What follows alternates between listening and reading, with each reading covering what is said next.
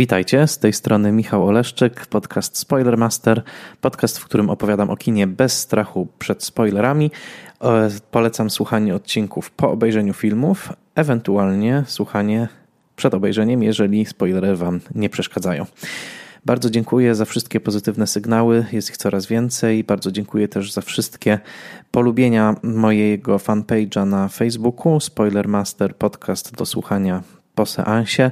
Zapraszam do śledzenia na Facebooku, bo tam co tydzień o koło południa w piątki wrzucam nowe odcinki Spoilermastera i przypominam o zasadzie, wedle której nie mówię o filmach, które były na polskich ekranach przez mniej niż tydzień. Innymi słowy, daję wam czas na obejrzenie, nie chcę być pierwszy do recenzowania, chcę chwilkę przemyśleć filmy, o których mówię i też dać wam czas na zapoznanie się z nimi, bo zadanie i cel tego podcastu nie jest newsowy, tylko jest recenzencki, to znaczy chcę w tym podcaście prezentować swoje wnioski w takiej trochę pogłębionej, rozszerzonej formie, na którą czasami nie ma czasu w krótkich wpisach na Twitterze czy Facebooku. Witam was w kolejnym odcinku i witam was chyba w pierwszym odcinku, w którym będę tak negatywnie nastawiony w stosunku do filmu, który recenzuję. Zazwyczaj wybieram filmy, wobec których jestem pozytywnie nastawiony, lubię rozwikływać ich znaczenia. Tym razem wybrałem film, który wywołał dosyć gwałtowną reakcję odrzucenia u mnie. Film pod tytułem Joker, film Todda Phillipsa, ale jednocześnie film fascynujący z wielu względów i film, którego no nie mógłbym nie zrecenzować jako ktoś, kto w wieku siedmiu lat, jako dzieciak w, na przełomie roku osiemdziesiątego dziewiątego i dziewięćdziesiątego oglądał z zapartym tchem, wypiekami na twarzy Batmana Tima Burtona. Batman Tima Burtona to jest jeden z pierwszych filmów, które oglądałem w kinie. Pamiętam bardzo dobrze, w kinie Europa w Tarnowskich Górach był grany tylko trzy dni i było to napakowane seanse, na które mój ojciec wprowadził mnie, broniąc mnie przed zgnieceniem przez tłum, więc doświadczenie Batmana i Jokera w wykonaniu Jacka Nicholsona było dla mnie doświadczeniem formacyjnym, no więc jakże nie mógłbym zrecenzować, a przynajmniej spróbować zanurzyć się w świat Jokera właśnie, czyli filmu Todda Phillipsa, który przyniósł mu Złotego Lwa w Wenecji i filmu, który jest no, jednym z bardziej oglądanych obecnie, ogromny sukces kasowy, bardziej oglądanych filmów sezonu, filmu, który także doczekał się wielu interpretacji i który wywołuje dosyć skrajne emocje, a także który wywołał spory rozdźwięk pomiędzy krytykami filmowymi a publicznością, ponieważ jeżeli spojrzycie na Metacritic, generator recenzji, tudzież taki, taka strona, która wylicza średnią punktową recenzji amerykańskich, tam zobaczycie, że Joker plasuje się w żółtych rejonach, czyli tych średnich, pięćdziesiąt osiem punktów, ostatni raz kiedy sprawdzałem, jeżeli chodzi o recenzję krytyków, natomiast aż dziewięć przecinek sześć zielone, bardzo wysokie zielone rejony, jeżeli chodzi o respons publiczności. Film obejrzałem dwa razy, za każdym razem były to pełne seanse, drugi seans to był czwartkowy seans w Arkadii wieczorny, więc też no nie, nie ten typowy dzień na kino, a jednak była prawie pełna sala. Film zarobił już trzysta milionów dolarów na całym świecie i można powiedzieć, że pewne ryzyko podjęte przez Phillipsa się zwróciło, bo był to film, który powstawał w takim pewnym napięciu z wytwórnią Warner Brothers. Philips zdecydowanie chciał postawić na bardziej autorską wizję. Warner Brothers oczywiście obawiało się zbyt daleko idącego ryzyka przy filmie jednak zakorzenionym w uniwersum superbohaterskim komiksów D C o Batmanie, ale jak wielokrotnie Phillips mówił w wywiadach o sobie, jest hazardzistą i co więcej hazardzistą z ogromną żyłką do wygrywania swoich zakładów. Udało się, udało się finansowo, wedle wielu także udało się artystycznie. Już mówi się o Oscarze dla Joaquina Phoenixa grającego Jokera, a ja dorzucę swoje, swoje trzy grosze. Zanim jednak to zrobię, zauważę, że ten film bardzo mocno się wpisuje w tematyczne obsesje Todda Phillipsa, reżysera, który no, kończy już pięćdziesiątkę niedługo, urodzonego w Nowym Jorku, wychowanego na Brooklynie, reżysera, który od wczesnych lat swoich w kinie, kiedy podejmował pierwsze próby, był zainteresowany przede wszystkim jednym tematem, to znaczy ekstremalnymi zachowaniami męskimi w wersji transgresyjnej.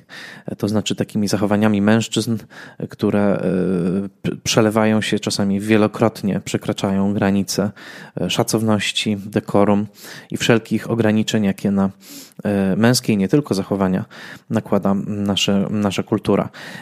Todd Phillips od swojego pierwszego filmu, który zrobił jeszcze będąc studentem szkoły filmowej Uniwersytetu Nowojorskiego N Y U, to znaczy filmu Hated, o y, słynnym punk-rockowym, legendarnym wręcz muzyku G G Allinie z Murder Junkies, y, za, był zawsze zainteresowany właśnie ekstremalnymi zachowaniami męskimi. Y, y, przemocą, ale także fekaliami, y, różnymi zabawami z fekaliami, y, seksualną także y, transgresją, która akurat najmniej była w jego filmach eksplorowana, ale zawsze gdzieś tam czaiła się pod powierzchnią. Ten film, który nakręcił o G G Allinie, notabene przypłacając to wyrzuceniem ze szkoły, a właściwie odejściem ze szkoły w N Y U, dlatego że wydał wszystkie pieniądze na ten film i nie mógł już potem, nie było go stać na czesne. Był to film, który odniósł ogromny sukces kasowy. Był to zresztą najbardziej kasowy film w historii wytworzony, wyprodukowany w ramach N Y U. Ten film nazywa się Hated. Jest w całości dostępny na YouTubie. Jest to taki mały klasyk trans transgresyjnego amerykańskiego dokumentu. Film trwa około pięćdziesiąt minut. Polecam jego obejrzenie wszystkim zainteresowanym Toddem Phillipsem, a także muzyką punk rockową. Ostrzegam, że jest to ekstremalne doświadczenie, bo G G Allin robi tam rzeczy no, do dzisiaj szokujące, włącznie z defekacją na scenie, tarzaniem się we własnych odchodach i rzucaniem nimi w publiczność. Był to ekstremalnie punk-rockowy i transgresyjny także na kryminalne sposoby muzyk, który zginął po przedawkowaniu narkotyków, ale oglądanie tego filmu i oglądanie G G Allina, który w takim talk show telewizyjnym opowiada o tym, jak kultura amerykańska jest pusta, jak bardzo jej nienawidzi, jak bardzo chce ją zniszczyć, przypomina do złudzenia sceny z Jokera, sceny, w których Joker Joaquina Phoenixa występuje w programie telewizyjnym prowadzonym przez bohatera Roberta De Niro. No i to, to są te, takie momenty, kiedy w mainstream wciera się jakaś straszna, przerażająca nawet transgresja. Są momentami, które są w tych filmach oddzielonych przecież mm, przez ćwierć wieku. Wraz, w zasadzie bliźniacze. I nie jest to żadną niespodzianką, ponieważ w wielu filmach Todda Phillipsa jest podstawowy temat, to znaczy jest temat męskiego libido, męskiej energii, męskiego także destrukcyjnego i autodestrukcyjnego impulsu i kulturowych ram, jakie są nakładane na mężczyzn. Todd Phillips nakręcił trylogię The Hangover, to znaczy Kac Vegas, to są lata dwa tysiące dziewiąty do dwa tysiące trzynastego, która przyniosła światowego, globalnego zysku półtorej miliarda dolarów. Sam Todd Phillips nazywa ten film moimi Gwiezdnymi Wojnami, dlatego że dzięki bardzo mądrze skonstruowanej umowie on uczestniczył w zyskach, w zyskach tego filmu i szacuje się, że jego osobisty zysk z tej trylogii to jest około pięćset milionów dolarów, więc są to ogromne pieniądze i on jest niebywale zamożnym człowiekiem. Ciekawe w kontekście wymowy Jokera, który igra z ideą Kill the Rich, ale o tym jeszcze później.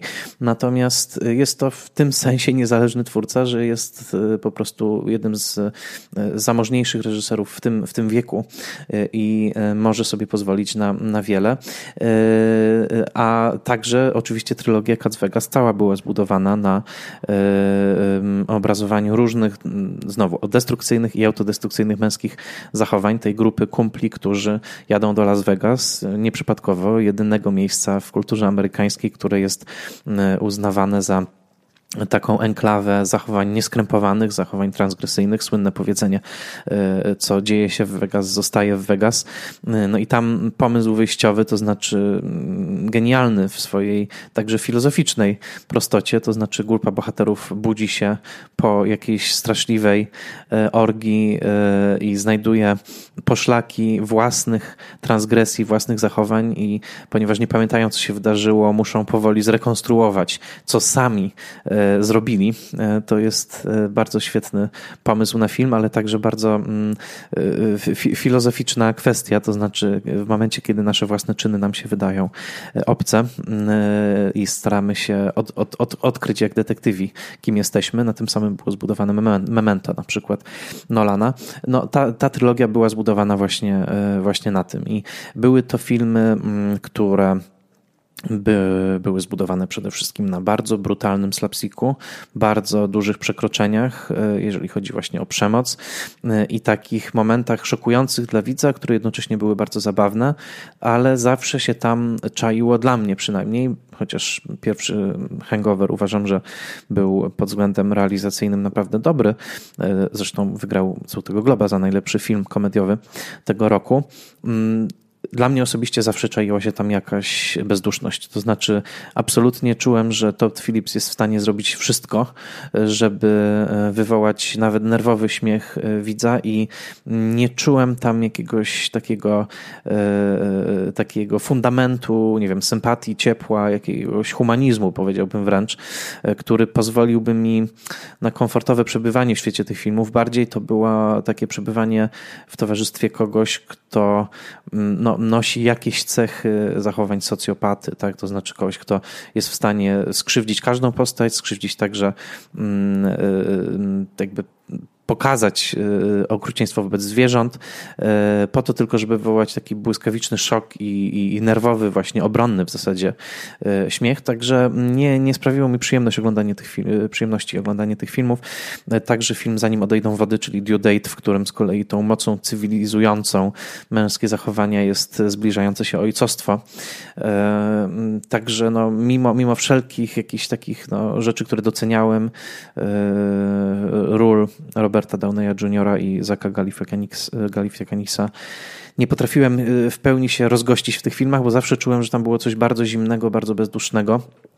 I z wywiadów oczywiście to się potwierdziło, to znaczy Todd Phillips jest człowiekiem ogromnej inteligencji i, i też bardzo wysokiego mniemania o sobie, jak się wydaje bardzo także zdeterminowanym i gotowym na wszystko, jeżeli chodzi o poszukiwanie sukcesu. Dość powiedzieć, że częściowo zebrał budżet na ten dokument o G G Allinie, sprzedając plakaty z, z podpisami własnoręcznymi seryjnego mordercy Johna Gacy'ego. To, no, może się to wydawać niezły publicity stunt, jak mówią Amerykanie, ale jednocześnie jest w tym coś, coś podejrzanego. W wywiadzie, który, opow- który znalazłem online, w którym mówi o realizacji filmu Hated, Todd Phillips ze śmiechem opowiada, że ze względu na realizację filmu G G Allin, jakby pod, podjudzany przez filmowców, naruszył zasady zwolnienia warunkowego, przekroczył granice stanowe i Todd Phillips opowiada ze śmiechem, że w sumie no, trafił na kolejnych osiem miesięcy do więzienia przez nasz film. Przeprowadzający wywiad osoby pytają, czy ma w tym związku z tym wyrzuty sumienia. On mówi, że nie, że to było konieczne. Czasem trzeba coś poświęcić, może w domyśle kogoś, żeby film zrobić, więc no, nie jest to reżyser, który w wywiadach i w jakiejś takiej personie wzbudzał moją dużą sympatię. Co nie znaczy, że podchodziłem do Jokera w sposób uprzedzony. Wręcz przeciwnie, nawet chciałem, żeby ten film mi się podobał i byłem bardzo otwarty, ale po dwóch seansach muszę powiedzieć, że nadal pozostaje bardzo negatywny w stosunku do tego filmu. Taka jest moja, moja reakcja. Ale zacznijmy od rzeczy pozytywnych. Co mi się w Jokerze podobało?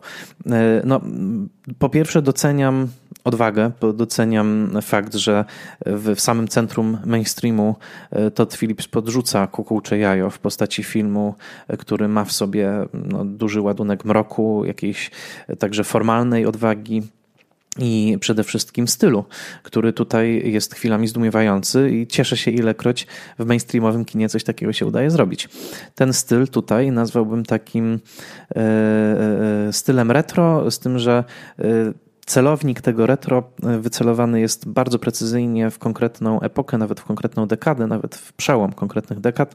To znaczy Phillips stara się tutaj naśladować styl i nowojorskość z przełomu lat siedemdziesiątych i osiemdziesiątych. Akcja filmu wedle wszelkich znaków toczy się oczywiście w Gotham, tak, chociaż nazwa Gotham tutaj jest gdzieś w głębi tylko osadzona kadru i nie pada na zbyt często, więc, ale jak wiemy, Gotham jest Nowym Jorkiem.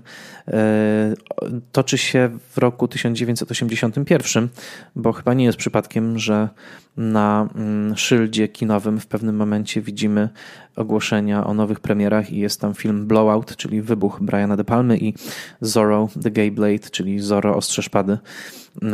Taka właściwie parodia filmów o Zorro, która także jest z roku osiemdziesiątego pierwszego, więc jest to jakiś znak. A także powiedziałbym tak, nowojorskość wręcz ocieka z tego filmu, bo tutaj jest mnóstwo takich elementów scenograficznych, ale także dźwiękowych, które osadzają ten film absolutnie w świecie Nowego Jorku właśnie przełomu lat siedemdziesiątych i osiemdziesiątych. Wskażę na kilka. Przede wszystkim szyldy ulic, to znaczy nazwy ulic. To są szyldy żółte z czarnym liternictwem. Ja jako obsesjonat Nowego Jorku wiem o tym, że te szyldy były w Nowym Jorku od mniej więcej połowy lat sześćdziesiątych do początku lat dziewięćdziesiątych, bo to był właśnie ten czas, kiedy pięć dzielnic nowojorskich było oznaczane różnymi szyldami, czyli na przykład Bronx miał szyldy niebieskie z białymi literami, Queens miał białe tło, niebieskie litery, a właśnie Manhattan miał żółte, żółte szyldy z czarnymi literami. To skończyło się na początku lat dziewięćdziesiątych, kiedy nastąpiło ujednolicenie. Obecnie wszystkie ulice mają zielone szyldy z białymi literami. Są tylko pojedyncze niedobitki pieczołowicie wyszukiwane przez takich pasjonatów, jak chociażby autorzy strony Forgotten New York, którą bardzo polecam. Ale ogólnie rzecz biorąc, tak, tutaj Phillips i jego scenografowie zadbali o to, żeby wszystkie szyldy były właśnie żółte z czarnymi literami, więc znowu konkretne osadzenie w nowojorskiej rzeczywistości, żółte, żółte taksówki. Niektórzy dziennikarze piszący o tym filmie, nowojorczycy, chociażby Richard Brody z pisma New Yorker, wynotowali prawie obsesyjnie jeszcze więcej takich malutkich szczególików. Chociażby w pierwszej scenie słyszymy D J a radiowego, który przedstawia się jako Stan L. Brooks.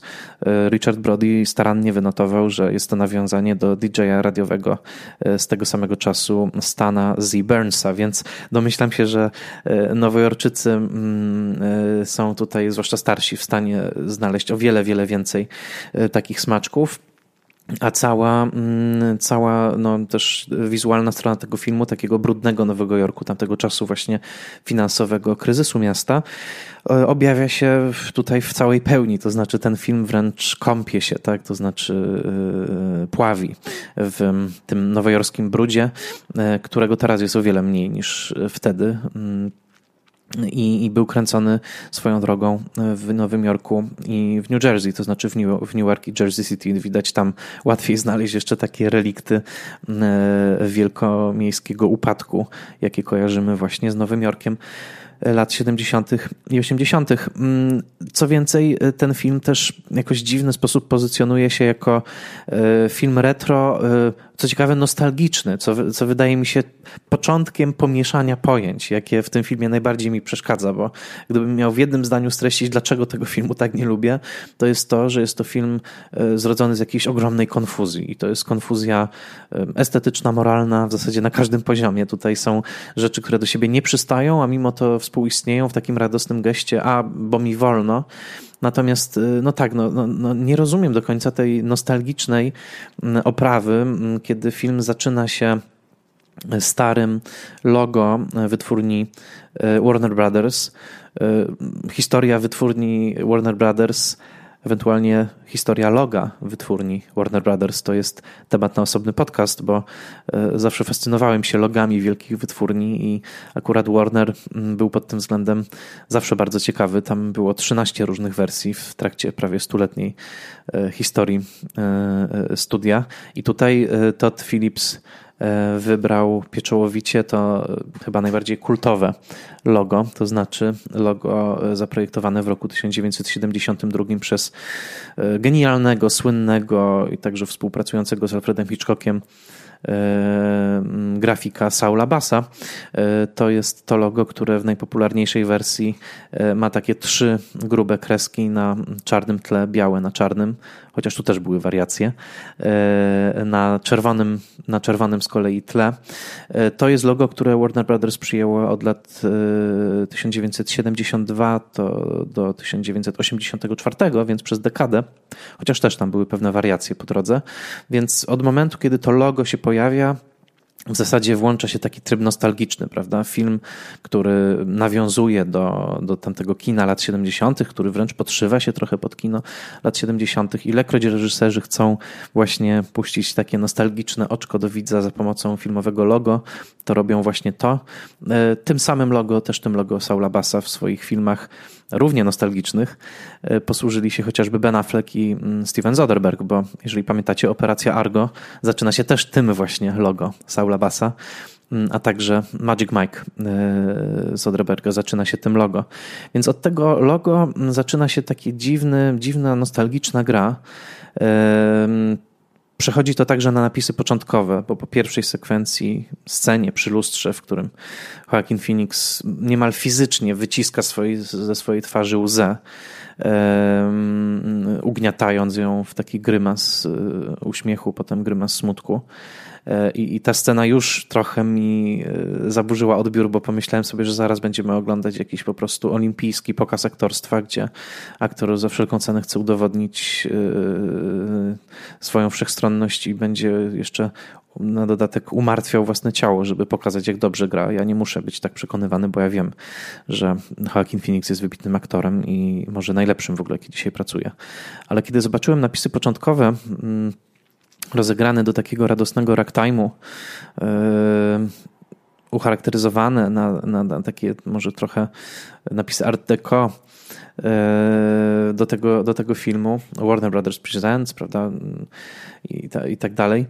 Yy, pomyślałem sobie, co, co to jest w ogóle? Czy to jest żądło? Tak? Czy to jest ten film z siedemdziesiątego trzeciego roku, który właśnie będzie pozował na taki ładny artefakt z przeszłości? No, w momencie, kiedy pojawia się na ekranie tytuł Joker i napisy zajmują cały ekran, tak jakby Todd Phillips chciał nam wykrzyczeć do ucha, że oto zaczyna się jego film Joker, nie przesadzam, naprawdę zajmują cały ekran, wiedziałem, że najpewniej mam do czynienia z filmem zrodzonym z dużej z dużej pychy i takiego z filmem wręcz przemocowym, jeżeli chodzi o narzucenie mi swojej wizji, ale to jeszcze były takie małe sygnały. Natomiast wracając, bardzo doceniam te szczególiki. Doceniam niebywały wysiłek operatorski, scenograficzny w tym filmie, który sprawia, że rzeczywiście jakby zanurzamy się w tym Nowym Jorku przełomu lat siedemdziesiątych i osiemdziesiątych, który musi wzbudzać, i jest to jasne, skojarzenia z innymi filmami, które pokazywały właśnie ten upadek miasta, tak, wzrost przemocy, kryzys finansowy, podziały klasowe, absolutna degrengolada infrastruktury miejskiej, przede wszystkim metra, ale, także, ale nie tylko, kryzys śmieciowy tutaj jest wygrany maksymalnie, bo nie dość, że trwa strajk śmieciarzy, to jeszcze zostają odkryte nowa rasa super szczurów nowojorskich. W Nowym Jorku już są dosyć spasione szczury, a super szczury to aż strach pomyśleć. Więc to wszystko tutaj, to wszystko tutaj jest i musi się kojarzyć z takim kinem jak Taksówkarz Martina Scorsese, Wojownicy Waltera Hilla, Życzenie śmierci Michaela Winera, jeszcze parę innych filmów, które pokazywały właśnie miasto w stanie rozkładu i często stylizując je bardzo, jak Taksówkarz, który jest niebywale ekspresyjnym filmem i, i, i przy, jakby mm, zmieniającym rzeczywistość w taką poetycką wizję, bardzo mroczną. Z tym, że no... Tutaj też problem. Doceniam te wszystkie szczegóły, ale z drugiej strony czuję, że jest różnica pomiędzy takim raportem z rozpadającego się miasta, jakim był Taksówkarz, który też był takim rodzajem krzyku, tak, jakiegoś, jakiejś rozpaczy, też zrodził się z ogromnych psychicznych napięć scenarzysty Paula Schroedera, który, że tak powiem, pozbywał się właśnie swojej tożsamości jako kalwińskiego, grzecznego chłopca i zanurzał się w erotyczne zepsucie Nowego Jorku lat siedemdziesiątych. Z tego wszystkiego był zrodzony taksówkarz. Natomiast z czego jest tutaj zrodzona ta chęć zanurzenia się w brudny Nowy Jork u Todda Phillipsa? U Todda Phillipsa, podkreślam, milionera Todda Phillipsa, tak, który zrobił ogromne pieniądze na, na filmach sprzedających całemu światu niebywale brutalny humor i cyniczny. No, jak rozumiem, Todd Phillips przede wszystkim robi to po to, żeby poczuć się jak Martin Scorsese kręcący taksówkarza, no ewentualnie, żeby zrobić film, który, który będzie takim fanowskim hołdem. Natomiast nie czuję tutaj żadnego, powiedziałbym tak, podglebia prawdziwej troski, jakiegoś prawdziwego przeżycia, czegoś, co musiało i koniecznie musiało być opowiedziane w tej formie. Bardziej widzę wyrafinowane, fanowskie, niebywale no, kunsztowne, ale jednak takie muzealnictwo, tak? To znaczy po prostu nostalgię w sensie ścisłym i fetyszyzm kina lat siedemdziesiątych., a nie, nie to, że ten film właśnie musiał się rozgrywać w takim, w takim świecie. No ale dobrze, przejdźmy do samego Jokera. Gra go tutaj Joaquin Phoenix, gra go jako takiego psychotycznego młodzieńca, niebywale wychudzonego, mieszkającego ze swoją matką, w którym odkryjemy wiele filmowych tropów znowu, tak, bo on jest trochę Normanem Batesem, takim grzecznym synem, który zajmuje się matką w swojej wizji, kiedy mówi swojemu ulubionemu prowadzącemu talk show, że jest właśnie grzecznym chłopcem, który zajmuje się mamą. Wygląda jak dokładnie jak Norman Bates, prawie nosi ten sam sweterek. I jednocześnie oczywiście jest najbardziej przerażającym Jokerem do tej pory, bo jego ciało zostało poddane niebywałemu reżimowi. Widzimy jego wychudzone plecy w scenie, w której rozciąga swoje buty klauna i to jest przerażający widok jakiegoś szkieletu, ludzkiego szkieletu. Wygląda jakby był chory, jakby toczyła go jakoś, jakaś choroba. Ciągle przetłuszczone albo mokre, nieuczesane włosy. Jest takim no, figurą trupią. Joaquin Phoenix wpisuje się w jakąś tradycję tak grania tych postaci. Cesar Romero, Heath Ledger, pośmiertny Oscar, Jared Leto w Legionie Samobójców, Jack Nicholson, mój ulubiony Joker, tak w wersji takiej radośnie diabolicznej u Tima Bar- Bartona, ale także głos Marka Hamilla chociażby w serialu animowanym. Natomiast no, no jest to Joker w wizji Phillipsa, który ma y, za, sprawić, że odczujemy całą y, powagę i głębię depresji, jaka toczy tego bohatera. Tak? To znaczy długie, ekstremalne zbliżenia na twarz Joaquina Phoenixa, która zwija się w spazmach bólu, rozpaczy, histerycznego, kompulsywnego śmiechu. No, takiej pornografii cierpienia nie widziałem już dawno. Tak? To znaczy jakiegoś takiego nurzania się i, i, i podsuwania nam pod nos aktora, który, wybitnego aktora, ale który zostaje popchnięty do takich ekstremów niemalże ekspresjonistycznych. Pamiętajmy, że postać Jokera gdzieś tam ma korzenie w ogóle w niemieckim ekspresjonizmie, bo przecież Konrad Veidt grał rolę człowieka, który się śmieje w filmie Szostroma w roku dwudziestym ósmym i zainspirowanym ekspresjonizmem niemieckim. Te korzenie gdzieś tam jeszcze głębiej sięgają pewnie do Wiktora Hugo, ale tym się nie będziemy zajmować, powieści Człowiek Śmiechu. Natomiast no, no, no, no tutaj jest takie połączenie rzeczywiście ekstremalnie ekspresyjnej gry z taką, z tym brakiem subtelności Phillipsa, który podsuwa kamerę maksymalnie blisko i każe nam, że tak powiem, no, no pożerać, tak, ucztować i, i, i delektować się tym cierpieniem. No, to już był kolejny taki moment, kiedy, kiedy ten długi, długi atak chyba potrójny czy poczwórny histerycznego śmiechu wykrzywiał wykrzywiał twarz Phoenixa w scenie z psychoterapeutką. Pomyślałem sobie, no dobrze, no rozumiem, tak, rozumiem, rozumiem, depresja, ja naprawdę mam empatię i potrafię czytać sygnały, natomiast tutaj nie nakłada mi się, powiedzmy, jednej gałki lodów, tylko ładuje mi się na talerz kubeł tych lodów i każe mi się je zjeść w trakcie tego jednego ujęcia, więc no, do czego się sprowadza mój zarzut? Do braku subtelności, tak? Do takiego agresywnego reżyserowania aktora, co więcej niespójnego reżyserowania tego aktora, bo gdyby ktoś mnie zapytał pod koniec, to ja nie wiem do końca, jaka była koncepcja tej roli. Czytałem i tutaj wielkie podziękowania dla Tytusa Hurdysa, który podesłał mi kilka ciekawych materiałów o tym, jak na planie filmu zmieniano koncepcję postaci, zmieniano scenariusz.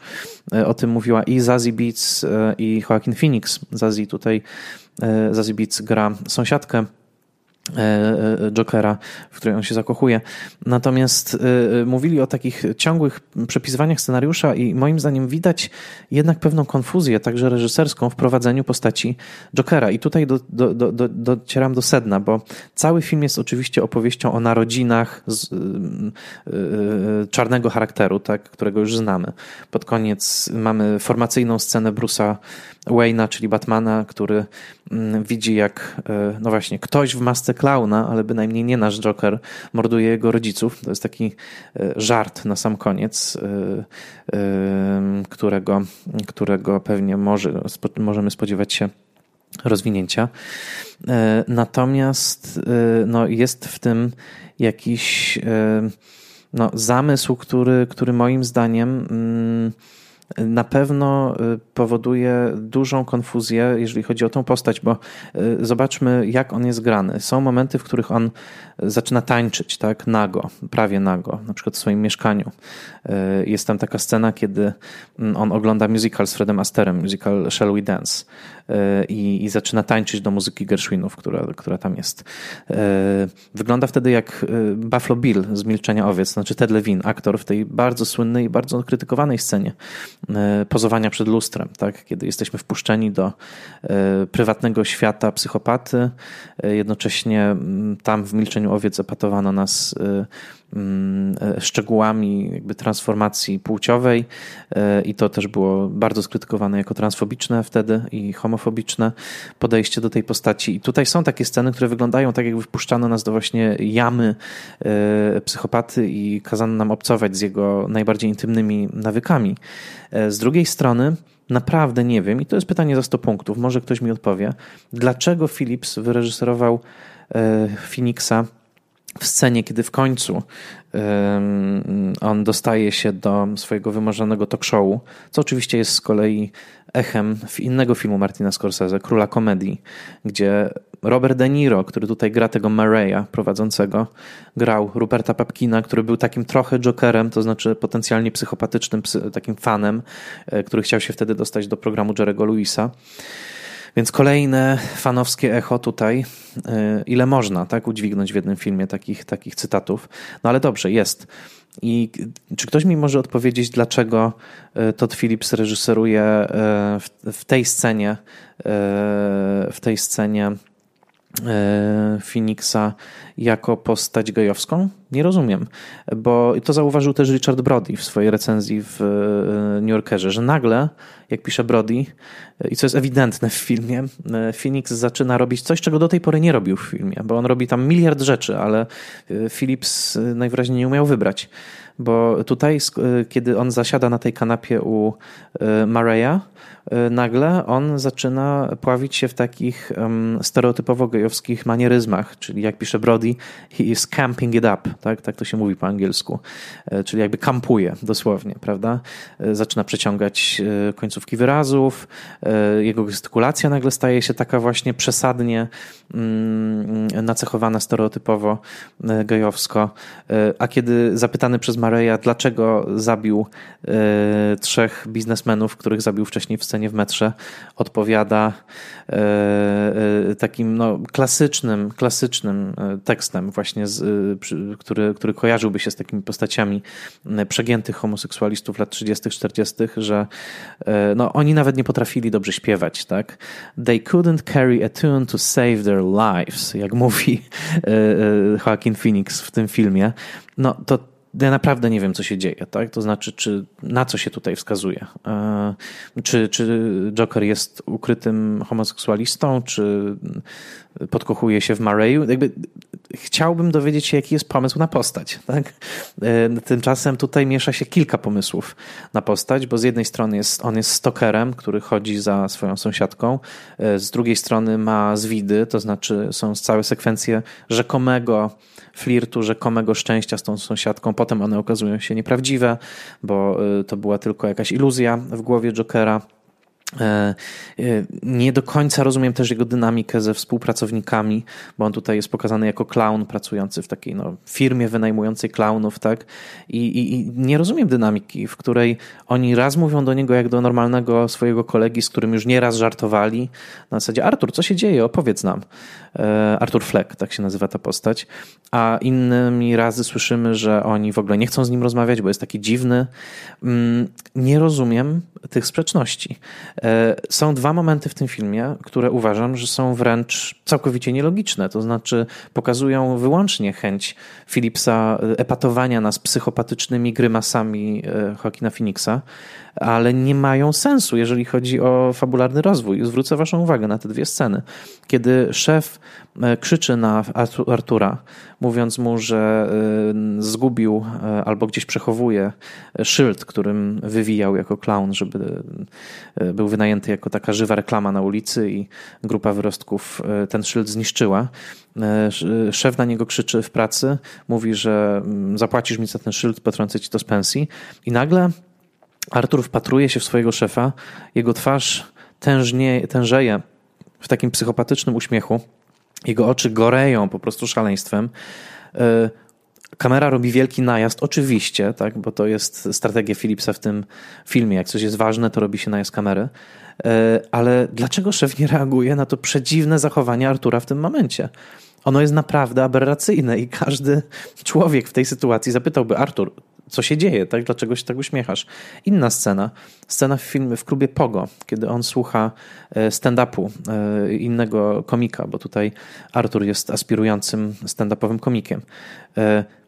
I tak naprawdę niszczy, tudzież przeszkadza w tym, w tym wystąpieniu stand-upowym, bo padają żarty ze sceny, a Artur popada w ten swój paroksyzm takiego psychopatycznego śmiechu. Śmieje się strasznie głośno. W każdej innej sytuacji, w każdej normalnej sytuacji ludzie odwróciliby się do niego i powiedzieli: słuchaj, gościu, przestań, tak? Albo trochę ciszej. Ewentualnie sam komik uznałby go za heklera tak zwanego, tak? Kogoś, kto przeszkadza w występie i powiedziałby: słuchaj, nie rób tego. Tutaj tego nie ma, więc on się śmieje, zakłóca tak naprawdę przebieg występu, nikt nie reaguje. I teraz znowu, okej, okay. Czy to znaczy, że cały świat tego filmu jest przefiltrowany przez świadomość Jokera?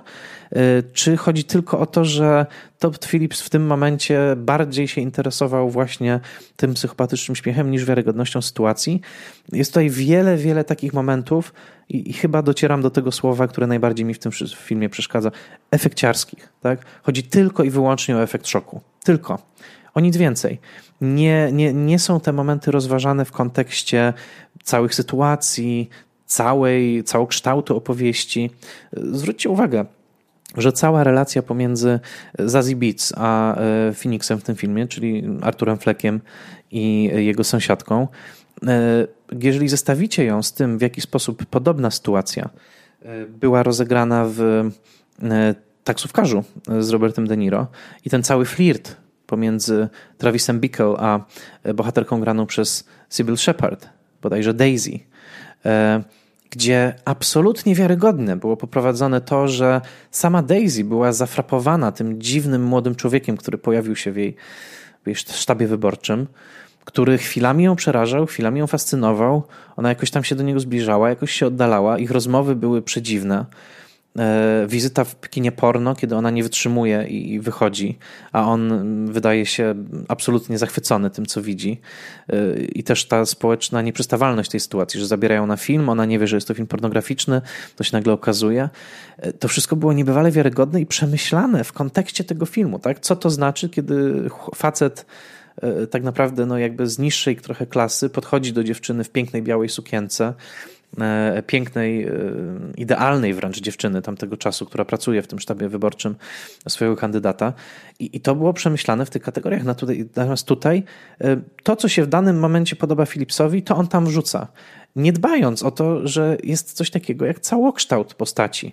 Zwróćcie uwagę, matka grana tutaj przez Francis Conroy.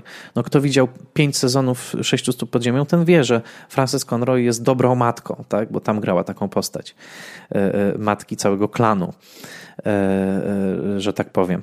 Tutaj Ona też oczywiście jest dlatego obsadzona, bo ma, ma się nam wydawać przez pierwszą połowę filmu, że to jest dobra matka. Potem okazuje się, że to jest psychopatyczna matka. Ale jednocześnie Phillips nie może się powstrzymać i kiedy jest okazja na żart, to daje jej ten żart. I to jest taki żart typowy w stylu Jewish mother, tak? Czyli takiej żydowskiej matki, która narzeka i która dręczy syna jakimiś ciągłymi aspiracjami. Kiedy on jej mówi, że chce być komikiem, ona mu odpowiada, to jest klasyczna linijka, która równie dobrze mogłaby paść z ust którejś z matek w filmach Woody'ego Allena. Notabene Sam Phillips też jest nowojorskim Żydem. Ona mówi, don't you have to be funny to be a comedian? Na zasadzie nie musisz być śmieszny, żeby być komikiem. Um, Okej, okay. To jest bardzo zabawna linijka dialogu i tak odsyła do tego stereotypu właśnie takiej Jewish mother narzekającej cały czas, ale jak to się ma do całej postaci? Przede wszystkim Phillips sobie ułatwia zadanie i nie pokazuje reakcji w tym momencie Artura, tak? Nie wiemy, no pod czymś takim on powinien, albo no dodam, że scena się dzieje, kiedy on ją myje w wannie, tak? Czyli tam są jeszcze jakieś freudowskie podteksty, ale jak on na to zareagował? Ja bym chciał to zobaczyć. Czy on w tym momencie reaguje furią? Czy jest przyzwyczajony do czegoś takiego? Cały czas mówi o swojej miłości do matki, ale w żaden sposób nie jest rozwinięty ten wątek, że ona być może cały czas podcina jego, jego, jego pewność siebie. Tego tutaj, tego tutaj nie ma. Późniejsze sceny, kiedy on się dowiaduje, że być może jest synem Thomasa Wayne'a, tego lokalnego miliardera, który z kolei występuje przeciwko biednym nowojorskim, nazywając ich klaunami, kiedy zaczyna się cała wojna klasowa pomiędzy biednymi i bogatymi, także dla mnie nie, nie spełnia takiego podstawowego wymogu, jakim jest nie tyle wiarygodność, bo nic takiego w takiej skali raczej się wydarzyć nie może, ale spójność, wewnętrzna, wewnętrzna spójność. To znaczy, kiedy Joker staje na końcu na samochodzie i ma być tym celebrowanym liderem buntu, ja nie wiem, co widzą jego, jego fani w tym człowieku, który stoi na masce, na masce samochodu. W materiałach, które były wyemitowane w talkshow'le Murray'a, to znaczy w tych materiałach z klubu Pogo, gdzie Artur wystąpił, tak naprawdę widzimy żałosnego człowieka, który nie potrafi rozśmieszyć swojej publiczności. Ale co zobaczyła w nim publiczność, żeby zaprosić go listownie do programu Murray'a? Też się nie dowiadujemy. Czy zobaczyli w nim ekscentrycznego komika takiego jak Andy Kaufman, którego pamiętamy, tak? Człowiek z Księżyca, który wystarczyło, że wyszedł, stał przed mikrofonem, wydawało się, że bardzo się źle tam czuje, puszczał płytę gramofonową i nagle wszyscy się śmiali, tak? Ale znowu tego nie wiadomo.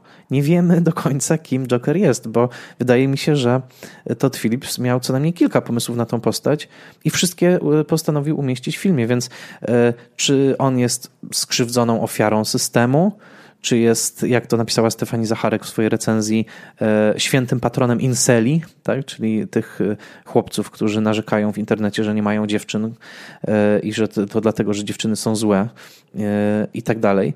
Czy jest rzeczywiście złym, psychopatycznym mordercą? Czy każde zachowanie psychopatyczne da się wyjaśnić tym, że ktoś był maltretowany w dzieciństwie, jak tutaj się okazuje z Jokerem?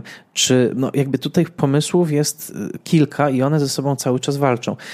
I powiedziałbym na sam koniec, zanim przejdziemy do części, w której zaproszę gościa specjalnego, który może wyjaśni mi trochę korzenie postaci Jokera, że niestety film nie idzie tak daleko, jakby chciał w żadnym z tych kierunków. To znaczy Phillips z jednej strony jest bardzo odważny, z drugiej strony jest asekuracyjny. Zostają tutaj podjęte pewne tematy, takie jak chociażby napięcia rasowe w Nowym Jorku, tak? Richard Brody w swojej recenzji na przykład słusznie zauważył, że piątka napastników, która wytrąca szyld z ręki i potem kopie Artura na początku, to są ciemnoskórzy nastolatkowie, tacy jak Central Park Five, czyli ta piątka niesłusznie skazanych Afroamerykanów z lat osiemdziesiątych, którzy zostali skazani za zamordowanie kobiety w Central Parku i ich straszliwa historia została opowiedziana niedawno też przez Awę Duvernay w serialu Netflixowym. Natomiast ich historia też była takim paliwem dla rasistów wówczas, którzy mówili tak, tak, tak, ci właśnie wszystkie te grupki czarnoskórych chłopaków krążących po Nowym Jorku to są właśnie potencjalni mordercy, tak? No tutaj też mamy taką grupkę ciemnoskórych chłopaków. Oni kopią na początku bohatera. Brody na to, na to wskazuje. Ale czy to jest w takim razie film jakoś tam podejmujący tematy rasowe? Kiedy Artur rozmawia ze swoim bardzo takim prymitywnym kumplem Randalem w pracy i ten mówi mu o tych właśnie napastnikach, że to byli dzikusy, to były zwierzęta, ale nie wypowiada żadnego rasistowskiego epitetu, tak? Bo to być może sprawiłoby, że będą problemy później w dystrybucji, bo padnie słowo na N, być może, ale też być może temat rasizmu zostanie zbyt mocno dopowiedziany. Być może ci wszyscy alt-rightowi incele, którzy siedzą przed komputerami i czekają na Jokera, nie chcieliby zobaczyć samych siebie jako rasistów, prawda? Więc tutaj niby, niby ten kumpel w pracy jest przedstawiony jako rasista, niby wręcza Arturowi pistolet, którym rozprawi się z tymi zwierzętami i dzikusami na ulicy, ale temat rasowy nie zostaje wypowiedziany wprost. Czyli jakby zostajemy krok przed wypowiedzeniem go wprost i przed prawdziwą eksploracją rasizmu, przemocy rasowej i tak dalej. W scenie morderstwa w metrze mamy nawiązanie do bardzo y, słynnej sprawy Bernarda Goetza z roku osiemdziesiątego czwartego, gdzie y, ten człowiek y, rzeczywiście y, dokonał takiego aktu przemocy w metrze nowojorskim y, i był celebrowany też przez wielu Nowojorczyków, tak jak tutaj, że właśnie rozprawia się z tymi dzikusami, rozprawia się y, z tymi zagrażającymi nam ludźmi w domyśle znowu kolorowymi, tak? Y, co y, świetnie y, zostało wygrane przez wszelkich rasistowskich y, polityków. Tutaj także y, y, w obydwu tych przypadkach niechlubne słowa wypowiadane przez Donalda Trumpa, przypominane przez niedawne dokumenty, padały. Więc tutaj y, y, Phillips zamienia tych y, y, ciemnoskórych na trzech biznesmenów, na trzech chłopaków z Wall Street, takich wilczków z Wall Street, chciałoby się powiedzieć, ale znowu nie zostaje wypowiedziany temat tej zamiany, tak? To wszystko się odbywa gdzieś za kulisami. Y, zamieniamy motywy rasistowskie na motywy, powiedzmy, klasistowskie, ale znowu wypowiadamy to tylko półgębkiem. I to jest coś, co, co mi przeszkadza. Swoją drogą na H B O obecnie jest dostępny dokument Breslin i Hamill, The Deadline Artists, o świetnych reporterach nowojorskich, którzy także pisali o tej sprawie. Polecam go, bardzo warto zobaczyć. Tam też jest dużo tego Nowego Jorku, którego widzicie w Jokerze, tylko że prawdziwego. Więc y, powiedziałbym, że w tym filmie jest mnóstwo sprzecznych impulsów, y, mnóstwo y, efekciarskich pomysłów. One z minuty na minutę ogląda się nieźle, bo każdy z nich jest zrobiony z dużą dozą maestrii reżyserskiej, ale jako całość uważam, że jest to film, który go głównym celem jest takie no, szokowanie widza dla samego szokowania i za którym tak naprawdę nie stoi żadna spójna propozycja, ani artystyczna, ani światopoglądowa. Chodzi tylko i wyłącznie, żeby sprawić, żebyśmy cierpieli. Ja tak, tak, tak widzę, tak widzę Jokera i wszelkie moralizatorstwo, jakie się tutaj pojawia, które chyba najbliżej, jak domyślam się, oficjalnej, że tak powiem, wykładni tego filmu jest to, co mówi Murray pod koniec swojego talk show'u, tak? To znaczy takiego napomnienia Artura, Artura Flecka. To by był pewnie ten głos sumienia w filmie, ale co on tak dokładnie mówi, nie wiem. Jak to się ma do obecnych napięć rasowych i klasowych, nie wiem. Todd Phillips wyciąga z kapelusza te karty znaczone tych różnych obecnych konfliktów, kładzie je na stole, posypuje złotym pyłem, jeszcze umieszcza w tej pięknie odtworzonej kryzysowej nowojorskości i w zasadzie wystarcza mu to, że stworzył film niebywale mocno grający na emocjach. Natomiast nie mam wrażenia, żeby to była cała wizja. Wręcz uważam, że jest tutaj w tym filmie coś bardzo niepokojącego. Jakaś taka y, y, igranie z y, impulsami klasowej zemsty, y, y, przyciskanie takich przycisków, które zwłaszcza u młodszych widzów bardzo mocno zagrają, zadziałają, y, stawianie gdzieś tam na piedestale tego bohatera, który jest kierowany właśnie impulsami y, y, takimi mściwymi, ale brak kontekstualizacji i y, brak y, tak naprawdę, powiedziałbym, szacunku dla kwestii, które się samemu podejmuje. To znaczy jakiegoś takiego przyznania, że są to kwestie o których należy mówić z najwyższą ostrożnością. Tej ostrożności w filmie Phillipsa na pewno, na pewno nie ma. Sami ocenicie. Wiem, że jestem w mniejszości, jeżeli chodzi o ten konkretny film.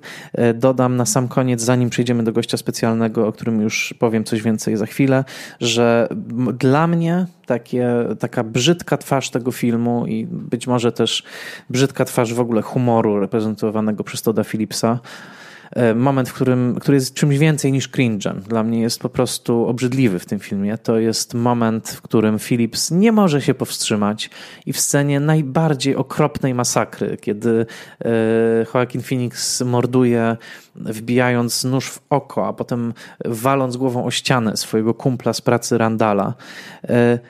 Straszna scena, straszliwie, no, przywołując najgorszą przemoc, jaką można zobaczyć na ekranie. I jak kończy Phillips tę scenę? Kończy ją żartem z karzełka, tak? Żartem z karła. Specjalnie użyłam tego słowa, bo mniej więcej na tym poziomie jest ten film. Czyli mamy w tym filmie rzeczywiście aktora Lee Gilla, który jest karłem, i Gary, tak się nazywa ta postać. I jak kończy tę scenę? Kończy scenę żartem, że Gary nie potrafi się dostać do łańcucha w drzwiach. Cała sala się śmieje, Joker siedzi we krwi, a on nie potrafi się powstrzymać, żeby nie upchnąć tam takiego właśnie głupiego żartu z Kac Vegas. Efekt jest, tak? Ludzie się śmieją, najpierw są zaszokowani, się śmieją, ale mam wrażenie, że w tym zestawieniu jest dla mnie jakieś taka, takie czarne serce tego filmu. Takie po prostu um, cyniczne, e, płytkie e, i kojarzące się, jak to świetnie napisał Kuba Koisz na Facebooku, właśnie z takimi e, zamożnymi białymi chłopakami, którzy siedzą sobie z naczosami i dietetyczną kolą. Kubo, mam nadzieję, że dobrze cytuję, i wymyślają, co będzie takie naprawdę zajebiste, co będzie takie naprawdę śmieszne. No No dobra, to jeszcze damy tutaj żart o Karle na sam koniec. Byłem tym zniesmaczony całym filmem, także doceniam jego ogromny kunszt. Myślę, że Phoenix niestety za tę rolę dostanie Oscara, bo pokazuje tutaj sto różnych swoich twarzy. Oczywiście on umie wszystko, jest genialnym aktorem, ale brakuje mi wyraźnej koncepcji reżyserskiej za tą postacią i, że tak powiem, szykuję się na wszelką krytykę. Domyślam się, że mój głos jest jednym z nielicznych. Tak też bywa, że nasze gusta nie muszą się zawsze ze sobą spotykać, a jeżeli chcecie poczytać coś więcej o Jokerze, to polecam przede wszystkim bardzo ciekawy tekst Richarda Brodiego w New Yorkerze. On tam pisze też bardzo ciekawie o wątkach rasowych w tym filmie i rozszyfrowuje znaczenia przywołania tych różnych rasowych stereotypów, bo zauważcie, że większość interakcji, jakie ma tutaj Joker, jest z czarnoskórymi bohaterami i to dotyczy i tego urzędnika w szpitalu, i sąsiadki, i kobiety z dzieckiem w autobusie, i oglądania tego fragmentu musicalu Shall We Dance, gdzie jest ta piosenka Slap That Bass, gdzie właśnie widzimy czarnych robotników na statku i widzimy, jak Joker mierzy do nich z pistoletu. Znowu, film absolutnie tego nie eksploruje, tak samo jak nie eksploruje tematu przemocy wobec kobiet. Na sam koniec dodam, że w tym dzienniczku Jokera, który on sobie przegląda, są zdjęcia y, takie sadomaso kobiecych ciał udręczonych, ale znowu to miga gdzieś tam w tle, znowu nie będziemy tego eksplorować, tak? Więc y, żeby znowu być może incele się nie poczuli zbyt urażeni, tak? Że o, o to pokazuje się Jokera jako wyraź, wyraźnego misogina. Więc polecam ten tekst, polecam także, no właśnie, bloga mojego gościa. Za chwilkę przeniesiemy się do Kolegium Civitas warszawskiego, gdzie wykładowca tej szkoły, Michał Hudoliński, który wie bardzo dużo, być może wszystko o świecie komiksowym, ja nie wiem nic, opowie mi trochę więcej o kontekstach postaci Jokera. Michał napisał recenzję tego filmu, z którą nie do końca się zgadzam, ale którą polecam, i w linkach znajdziecie link do tej recenzji, a Michałowi bardzo dziękuję za to, że zgodził się opowiedzieć coś więcej o kontekstach postaci Jokera. No dobrze, w takim razie witamy gościa specjalnego tego odcinka Spoilermastera, Michał Hudoliński, wykładowca Kolegium Civitas i Warszawskiej Szkoły Filmowej, znawca kultury popularnej i krytyk.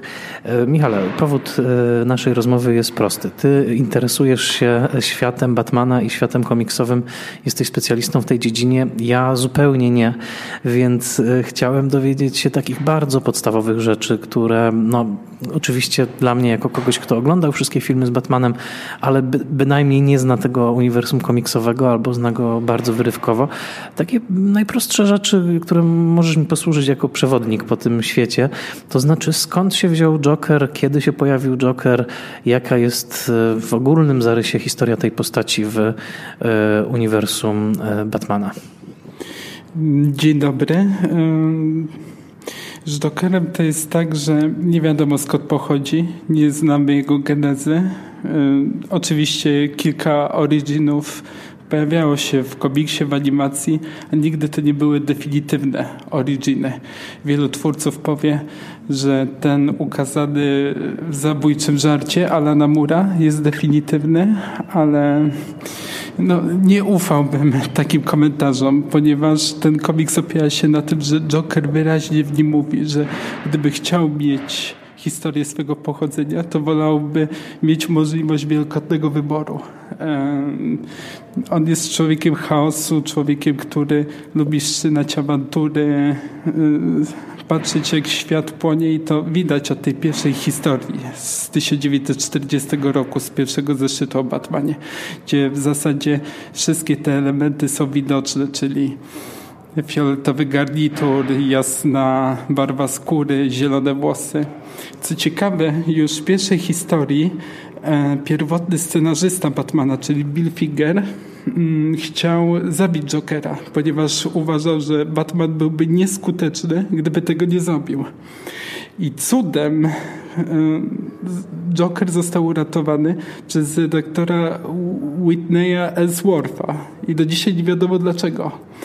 To znaczy możemy domniemywać, że w tamtym czasie, gdy jako Łotrów przedstawiano potwory szalonych naukowców, Joker wydawał się być bardzo barwną postacią, taką niejednoznaczną, która dodawała kolorytu, a co, co najważniejsze, stanowiła doskonałe przeciwieństwo dla Batmana. To znaczy, o ile Batman mówił, że jemu się uda wygrać ze zbrodnią, że nie będzie zbrodni na świecie, to Joker był taką postacią, która przychodziła i mówiła mu prosto w twarz, tak, to ci pokażę, jaki świat jest naprawdę. To zawsze był taki typ trickstera i zawsze ten trickster się przejawiał w różnych wersjach, czy to tej wersji gangsterskiej, jak u Steve'a Gerharta, czy u Jacka Nicholsona w filmie Tima Burtona, czy to nawet w tej wersji Suicide Squad, gdzie są odwołania do tej kultury sicario, czyli do tych gangsterów meksykańskich, którzy są tacy bardzo kiczowaci. Mm. Nie wiem, czy odpowiedziałem ci na twoje pytanie. Tak, tak, jak najbardziej. No, ja jakoś spostrzegam Jokera właśnie jako agenta chaosu, tak? Kogoś, kto nosi może pewne cechy diaboliczne czy wręcz demoniczne. Jednocześnie no, ten upiorny sztafasz klauna, który przecież nie tylko w tym uniwersum niesie często ze sobą coś złowrogiego, bo przez jakieś zrządzenie popkulturowej opatrzności mamy jednocześnie na ekranach film To, część druga i właśnie Jokera w obydwu tych filmach, powiedzmy no, zabójcze klauny, mówiąc tak bardzo ogólnie, grają główne role. No więc zawsze tak patrzyłem na, na, na tę postać, ale jednocześnie no, ja jako ktoś, kto w wieku siedmiu lat obejrzał Batmana Burtonowskiego na ekranie kinowym i, i jakoś był bardzo przestraszony tą postacią Jokera, no bardzo silnie sobie wyryłem taką, taką właśnie tą origin story w wersji takiej, że on wpadł do tego do tej kradzi z kwasem, dlatego ma białą skórę odbarwioną yy, i dlatego jakby pokrywa też makijażem te swoje oparzenia i jakoś ta postać zrosła mi się z postacią Jacka Nicholsona, który w latach siedemdziesiątych był naczelnym, wesołym diabłem, tak byśmy powiedzieli, tak? Od Czarownic Eastwick, ale także wcześniej. I jakkolwiek był, mm, budził grozę ten Batman bartonowski, to jednak to była groza ostatecznie możliwa do oswojenia. Właśnie przez to, że w sumie wiemy, wiedzieliśmy, że pod spodem tego kostiumu jest Jack Nicholson, tak? Który jak, jakoś go lubimy. Natomiast rzeczywiście te późniejsze wcielenia, nawet Heatha Ledgera, czy jak przeglądałem niektóre karty komiksów, gdzie ta postać jest naprawdę straszna, nie da się jej lubić, tak? To jest coś, zawsze się go boimy. To zastanawiałem się też, jak na przestrzeni może dekad, czy Joker się zmieniał razem z historią zimnej wojny, czy właśnie z historią Stanów Zjednoczonych, jakoś te ślady historii tam były obecne, jak, jak, jakbyś powiedział. Przeproszę też naszych słuchaczy, że wszelkie odgłosy w tle są odgłosami tutaj z korytarza Collegium Civitas, bo rozmawiamy właśnie na korytarzu uczelni. W takim razie pytanie o takie może odciski polityki bieżącej czy historii na postaci Jokera. W pierwszych historiach z Batmanem Joker był przedstawiany jako seryjny morderca, który nie zważał na życie ludzi, na wszelkiego rodzaju moralność. Od lat czterdziestych i pięćdziesiątych, zwłaszcza po zakończeniu drugiej wojny światowej, te historie stały się coraz to bardziej lżejsze, aż do tysiąc dziewięćset pięćdziesiątego piątego roku, kiedy rozpoczęło się polowanie na czarownicę, czyli makartyzm, a zwłaszcza krucjata wymierzona przeciwko komiksom przez doktora Friedricha Werthama, który napisał niezwykle krzywdzącą dla tego przemysłu książkę, czyli Seduction of Innocent. Główna teza Werthama opierała się na tym, że komiksy powodują dewiację u najmłodszych. Jeżeli ktoś czyta komiksy, to szybko zacznie brać narkotyki, będzie popełniać przestępstwa, a już w ogóle zostanie homoseksualistą, no bo przecież Batman i Robin razem spali w jednym łóżku, jak to było pokazane w jednym komiksie. I tutaj też Joker musiał zmienić e, swój modus operandi. Zaczął być psotliwy, zaczął obawiać banki, niekoniecznie kogoś zabijał. Zresztą ta wersja jest najlepiej odwzorowana w kultowym serialu z lat sześćdziesiątych z Adamem Westem i Cezarem Romero yy, jako twórcą Jokera wtedy. To jest bardzo znamienna rola, bo Cezar Romero w ogóle nie chciał ściąć wąsów do tej roli i zresztą te wąsy notorycznie są widoczne, gdy odgrywa rolę Jokera. Nawet w filmie Batman zbawia świat z tysiąc dziewięćset sześćdziesiątego dziewiątego roku bodajże, tak, bo, bo jakoś dwa lata po pierwszym odcinku serialu pojawił się ten film. A w takim razie powiedz coś więcej, bo jedną z największych dziur w moim wykształceniu komiksowym jest komiks pod tytułem The Killing Joke, tak? Mm-hmm. Czyli zabójczy żart. Jak rozumiem, to jest bardzo ważny tekst batmanowski, może nawet kluczowy. Uświadom mnie, niewiedzącego, co tam się rozgrywa między Jokerem i Batmanem i też jakie zakończenie jest tego komiksu, bo, bo z tego co wiem jest dosyć istotne. No to Killing Joke był odpowiedzią Alana Moore'a, autora Strażników, na powrót Mrocznego Rycerza Franka Millera, gdzie również pojawia się postać Jokera, który jakoś tak w sposób y, bardzo oględny ukazuje swą miłość do Batmana, ale jest to miłość psychopatyczna, mówi o nim per kochanie. Y, natomiast Alan Moore'owi nie podobało się u Millera to, że stawia linię demarkacyjną pomiędzy Batmanem a Jokerem. Pomimo, że obaj byli psychopatami, to je, o właśnie tutaj mamy y, znamienity kadr z powrotu Mrocznego Rycerza, z, ostatnio ostatni panel Księgi Trzeciej. E, mamy tutaj e, Batmana stojącego obok ściany, obok Jokera, obok już prawie że martwego Jokera z, z zakrwawioną wątrobą czy żołądkiem. Oczekuje śmierci nadchodzących policjantów, którzy czyhają na jego życie. E, ale wracając do zabójczego żartu, no to...